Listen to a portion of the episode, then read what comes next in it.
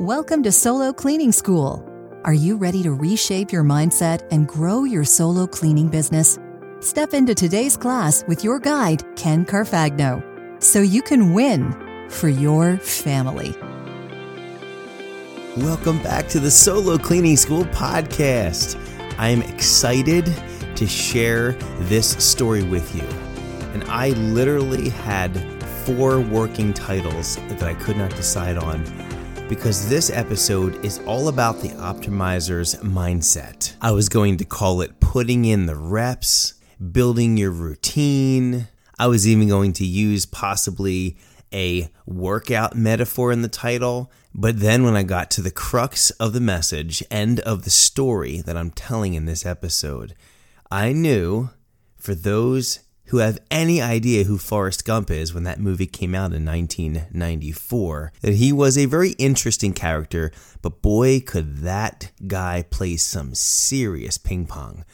And when I considered the story, I knew that you thought Forrest Gump was good at ping pong. Wait till they get a load of me. All right, let's start off with this story first, and it's a cute one, but it will start to show you that mastery comes through strategic practice. So while making a Secret Santa gift with my son Kai in the basement last Christmas season, I was painting meticulously, and Kai marveled and said, Wow, Dad, you're really good at that. When I get bigger, I'll be able to do it too. I said, Kai, it's not getting bigger that will make you better it's a lot of practice that'll make you better. I've been painting for 35 years. You're seven, you haven't. He got it right away. It's not how many years that you've been alive, it's how many reps you've put in. Do you follow the simple mindset? As a matter of fact, there is a famous quote by Bruce Lee, and it goes something like this I fear not the man who has practiced 10,000 kicks once but I fear the man who has practiced one kick 10,000 times. Oh, man, did you get that? He is known as the master of the martial arts. Bruce Lee is iconic. And what he is telling us here is that he would rather face an opponent that knew 10,000 different kicks versus one kick that he had perfected 10,000 times. That is the message and the central theme of this episode. I also was going to possibly entitle this The Four Levels of Competence. So let's carry a mindset beginning with the first story and let's carry this through till you get it what Bruce Lee is talking about. So once you get better with practice, you will start to notice a phenomenon take place.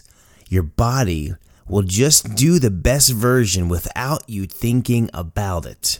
It's called unconscious competence, and it's where you have routine that is an excellent, efficient, and unbreakable. Have you ever arrived at your destination? Let's say it's a job you've been going to for a long time and you arrive there and you don't know how you did it. You literally have no memory of it. Now, did you get into an accident? Were you driving safe? You don't even know. You don't remember. You unconsciously and competently arrived at your destination. That is mastery. Those are the four levels. That's the Bruce Lee one kick 10,000 times.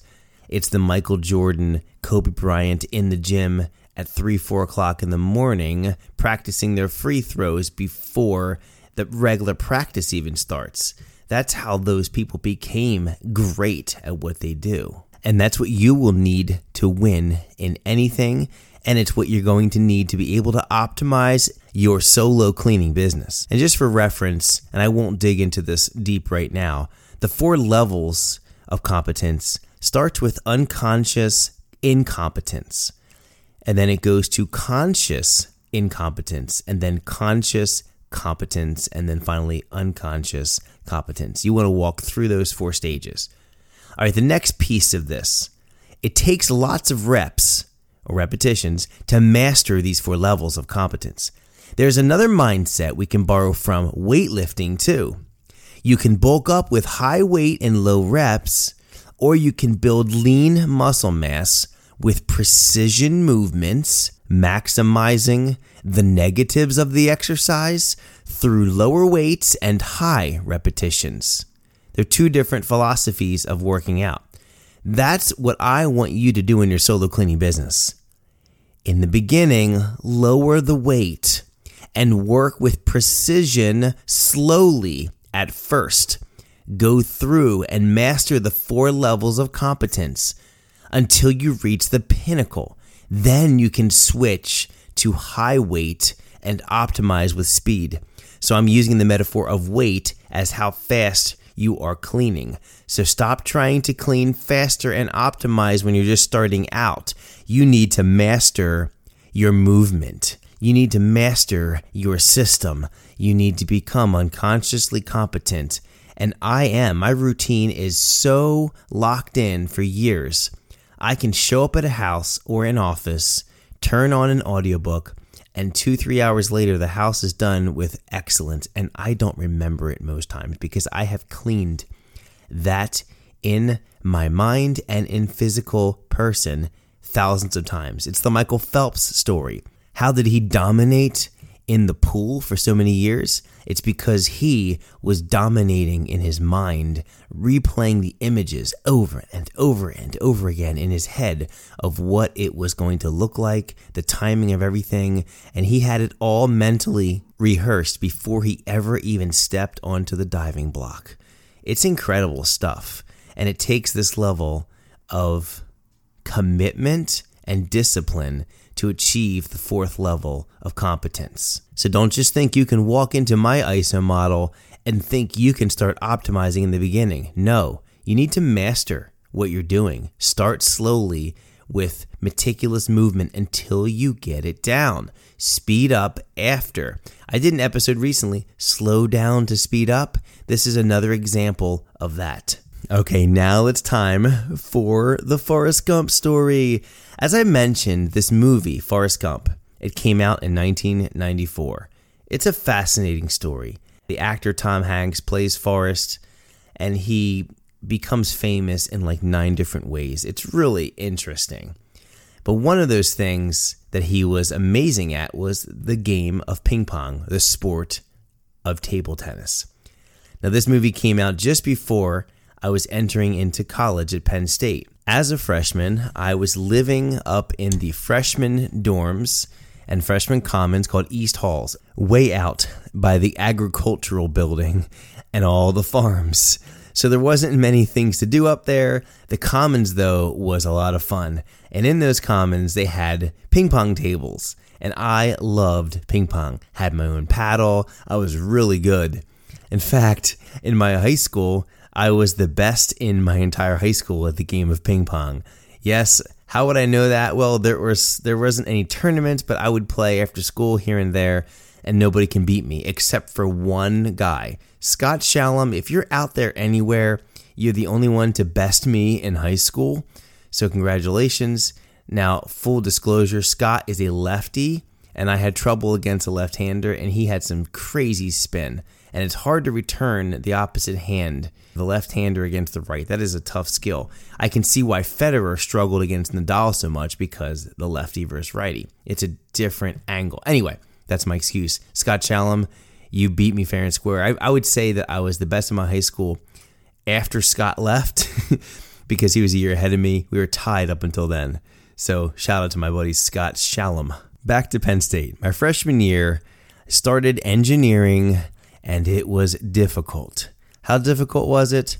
Well, my freshman classes had over 300 people in them and they were forum style seating. By my sophomore year, those same classes were down to 100 or less. Matter of fact, the engineers that left went into business, and the people that were in business called engineering pre business. So that's how things went. It was very difficult. It weeded out a lot of freshmen and the homework was like a crucible. It was every single night until three, four o'clock in the morning. It was brutal. I couldn't possibly work straight through, so I'd mosey to the freshman commons, 11 o'clock at night, 1 in the morning, 2 in the morning, whatever. And I'd bring my ping pong paddle with me, many times just be in my pajama pants, my slippers, and I'd go to the ping pong table, I'd wait my turn and play until I lost. That's how it worked. The winner would stay on the table accepting new challengers. After a month or two, I improved my already excellent game and I became the best freshman ping pong player at East Halls at Penn State, 1995. Is there a little bit of arrogance there? Oh, it gets worse. Let me keep going. How did I know I was the best freshman player? Well, it works like this I would show up at the table when I felt like it. When it was my turn, I would get on the table and I would play, and I would go back to my room or leave the table when I was done playing, meaning I didn't feel like beating anyone else. I never lost. I mean, I literally never lost. What was always fun is that there would be a pack of Chinese students and they'd be hovering around the tables and they would start to cower when I showed up. It's like, here he comes. yeah, the arrogance was there for sure. And they were my friends. They got to know me and likewise. And usually when I was there, it might end up being me and four of them or five guys or not the not the burger place, but four or five of us and we would just take turns or they would just take turns trying to beat me and I would just just cycle through them one after another after another. And I would say, all right guys, I got to go back and do my homework. So have a good night." And then they'd start to play again. I would leave. So yeah, that was uh, that was the proof I needed to know I was the best in the freshman year. Now something happened in the spring semester. The Gump-a-thon, named after Forrest Gump, the Gump-a-thon table tennis tournament came to our freshman commons. It was a single elimination bracket of 64 players, just like the NCAA tournament. I had heard about it, but I honestly just forgot to sign up. A lot of work with engineering. So I showed up after the deadline. I walked into the sign up office and I asked to be included in the tournament. They said, sorry, but the tournament was full. And I saw the brackets written out because they were printed on the table. And I found an opportunity as I looked through the brackets. There was a qualifying round to make the bracket. In other words, you had to qualify to get into round one because there was too many people that were signed up. I guess that's how they worked it. So I simply just said this Look, I am the best ping pong player here, and I will win this tournament. Put me in the first round. I'll just skip the qualifying round, okay? I said it with such expectation and confidence. They didn't know how to respond other than, uh, okay. So they put me in the tournament even though I missed the deadline. So here's how this went I demolished my opponents in the first, second, third, and fourth rounds. The final four matchup was definitely tougher. I didn't win by much, but I squeaked out the win 21 to 16. This placed me in the championship round. But I wasn't playing another freshman. No, no. This was a guy I had never seen before. He was a French student with ties to the French national team. I watched him decimate his opponent in the semifinal match. So, admittedly, I was a little bit nervous. I wasn't expecting to play anyone that was Olympic level. I mean, Scott Shalom, he was one challenge, but this guy was like Olympic caliber was I going to have a chance? But I was still confident and I still believed I could because I had an equation, I had a strategy. So here's how this went down. The table was set up in the center of the commons with over a hundred students surrounding us. It was like center court at Wimbledon. And here's Federer squaring up against Nadal. I am going to spare you the suspense. I won. I won the championship but not because I was better. He was much better than me. He could out volley me, out slam me. He had better forearm, better backhand, but I had a better strategy and he could not figure my serve out. I won the majority of my service points and played tough defense against his onslaught of service and offense. He had put away slams that somehow I miraculously pulled out of nowhere. Like balls I had no chance of getting. I got a paddle on it and it flung high in the air. And he got super big eyes. He's like, oh, I'm going to slam it down his throat. And he hit it into the net or he hit it over the table. I got him to make the mistakes. He beat himself. How did I win the Gumpathon? Was it my ability? Yeah, partly. I won because I put in the reps on the one part of my game that would give me the best chance to win. And there was a ceremony afterward, and I was awarded first prize. Get this, here comes, drum roll, but but but but but. I was awarded first prize, and they handed me a Forrest Gump poster and the double CD soundtrack of the movie. Yay! Thank you so much. No gift certificate, no cash, just a Forrest Gumpathon souvenir or two. But I do want to thank my neighbor in the dorm room next to me, Bob, who made me a certificate that said, Congratulations, Ken, for winning the Gumpathon. I proudly exhibited that on my dorm room wall, and I wish I had a picture of this stuff to, to prove this because this really happened. There's no proof of it. You can't Google Gumpathon on Penn State, it doesn't show up, but I promise you it happened. If anyone is listening to this podcast with any connection to the 1996 Penn State University East Halls Gumpathon, please let me know. I would love to connect, maybe form an alumni committee and get a reunion together. I Can't believe I even said that. I'm get a reunion to the Gumpathon. All right, let me get back to this. I want to elaborate more on how I won all of those nights and ultimately how I won the big match in the Gumpathon. I had already put in the reps and I was a master, unconscious competence. I knew what my strength was. Nobody could return my nasty serve.